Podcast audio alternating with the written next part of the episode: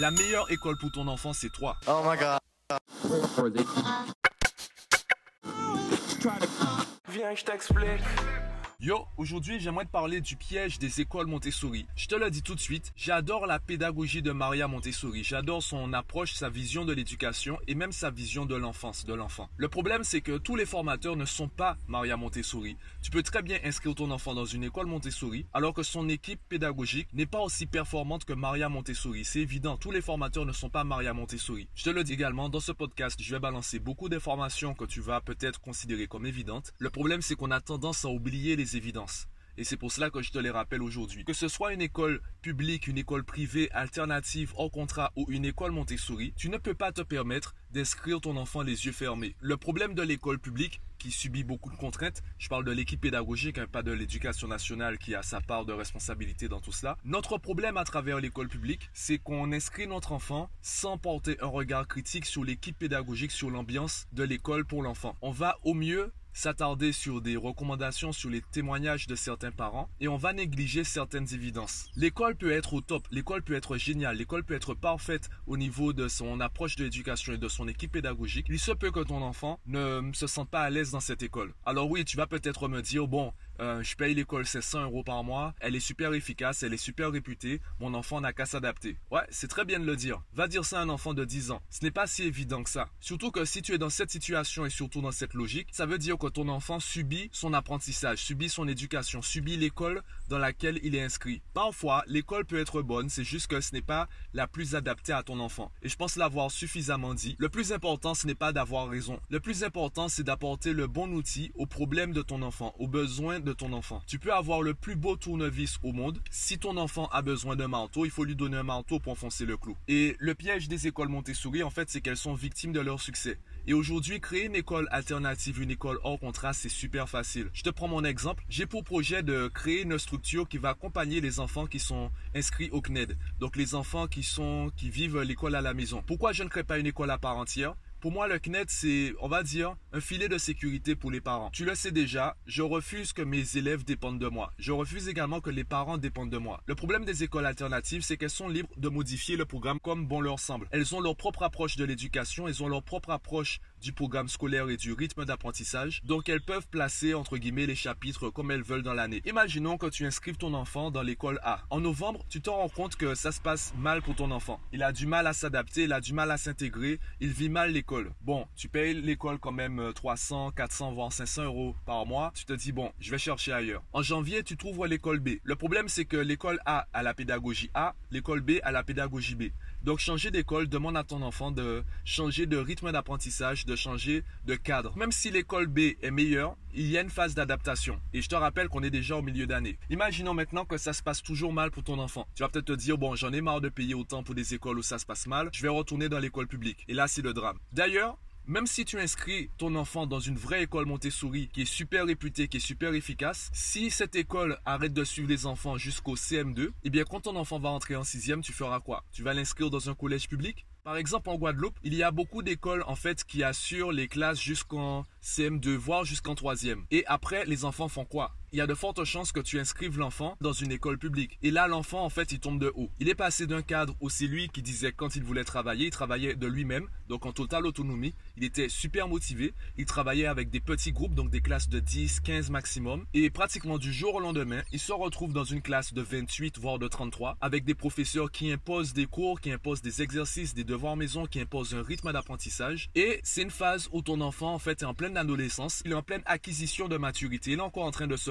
et c'est aussi l'âge rebelle. Donc ton enfant va devoir vivre tout ça. Je ne suis pas en train de dire que ton enfant est le roi et que tu dois tout faire pour que ça se passe super bien pour lui. Je ne suis pas en train de te dire que tu dois enchaîner les prêts bancaires pour pouvoir payer les meilleures écoles à ton enfant. C'est pas ça. Ce que je suis en train de dire, c'est que si on peut, il vaut mieux créer le meilleur environnement éducatif pour l'enfant, pour qu'il puisse évoluer aussi bien scolairement que humainement, qu'il puisse s'épanouir aussi bien sur l'aspect professionnel que sur l'aspect personnel. Pour pouvoir créer cet environnement, tu ne peux pas inscrire aveuglément ton enfant dans une école parce que c'est écrit Montessori ou parce que c'est écrit la nouvelle pédagogie à la mode. La seule bonne façon de faire, c'est de toi-même t'impliquer dans l'éducation, dans l'apprentissage de ton enfant. Fais en sorte que l'école soit la cerise sur le gâteau. Le gâteau, tu le fais à la maison avec ton enfant. Fais en sorte que tu sois la première école de ton enfant. Et crois-moi, ça ne demande pas autant de temps que cela. Ça ne demande pas autant de connaissances ou de compétences que cela. Tu n'as pas besoin de beaucoup de choses pour réussir à le faire. Et d'ailleurs, si tu arrives à le faire, ça va t'éviter énormément d'ennuis. Tu verras qu'en fait, peu importe l'école, ton enfant s'en sortira.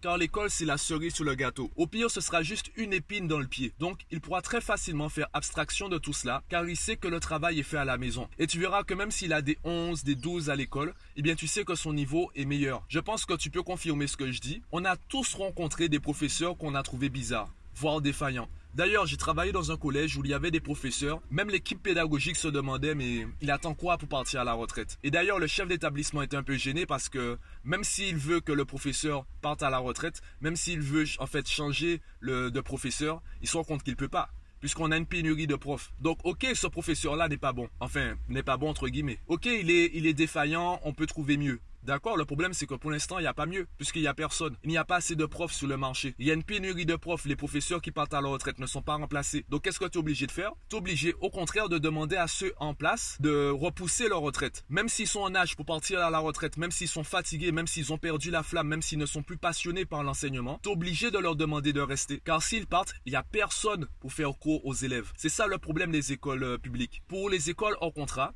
Aujourd'hui, tu as juste besoin d'un bac pour créer une école primaire. Et ça devient de plus en plus populaire dans les villages reculés de France hexagonale, où on voit des parents qui se réunissent, surtout pour les écoles primaires. Il y a des parents qui se réunissent et qui cotisent ensemble pour que l'un des parents, peut-être le parent le plus patient, le, qui touche le plus à la pédagogie, à l'éducation, les parents vont cotiser pour que ce parent-là puisse donner cours à tous les enfants. Donc imagine 10 familles, on va dire par exemple 200 euros par famille. Avec 2000 euros par mois, eh bien il y a un parent qui peut arrêter son job et commencer à donner des cours aux enfants. C'est un parent qui va peut-être travailler à la maison, donc on va trouver une maison avec un jardin ou peut-être un salon assez grand pour accueillir tous les enfants. Ce parent-là va travailler depuis sa maison, va lui-même enseigner à son enfant et va enseigner aux enfants du village. Ce sera une activité super intéressante et assez lucrative pour le parent concerné et tous les autres parents savent que leurs enfants sont dans un groupe de 10 un groupe qu'ils connaissent, ça va créer une communauté. Forcément, ce sera beaucoup plus efficace que l'école publique. Donc ça devient de plus en plus populaire. Effectivement, c'est intéressant, en tout cas pour les classes primaires.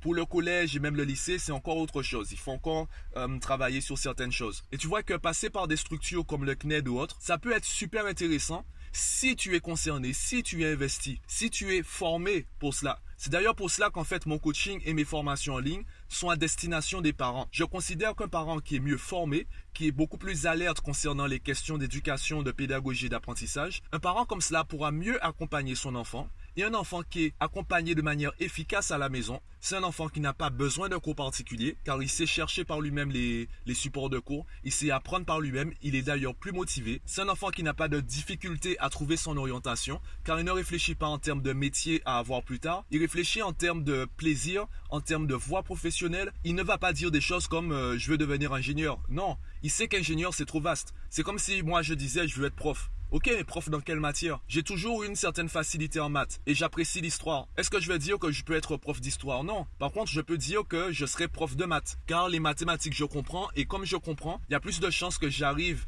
à enseigner les mathématiques plutôt que l'histoire qui est pour moi plutôt un loisir, plutôt un hobby. Je ne suis pas aussi investi dans l'histoire qu'en mathématiques. Par exemple, je parle assez bien anglais pour voyager. Est-ce que je vais me revendiquer professeur d'anglais? Non. Donc tu vois qu'en fonction de tes plaisirs, également en fonction de tes compétences, de tes, on va dire, de tes talents, tu vas pouvoir définir les voies professionnelles qui te correspondent le mieux et trouver du coup les métiers les plus compatibles avec ta personnalité, ton savoir-faire et ton savoir-être. Pour résumer, le danger des écoles Montessori, c'est de croire aveuglément que parce qu'il y a le mot Montessori, c'est forcément la meilleure euh, la meilleure école pour ton enfant. La meilleure école pour ton enfant, c'est toi. Et la meilleure façon pour toi de devenir la meilleure école pour ton enfant, c'est de te former concernant la communication, la pédagogie, l'éducation. Est-ce que tu as besoin de, de prendre des cours du soir, de passer des diplômes sur ces domaines-là? Non. Tu n'as pas besoin de 10 ans d'études. Tu as juste besoin d'être assez bon ou assez bonne pour réussir à euh, accompagner ton enfant efficacement au quotidien. C'est pour cela que je propose des formations écrites. Je ne veux pas te proposer une formation dont tu n'as pas besoin.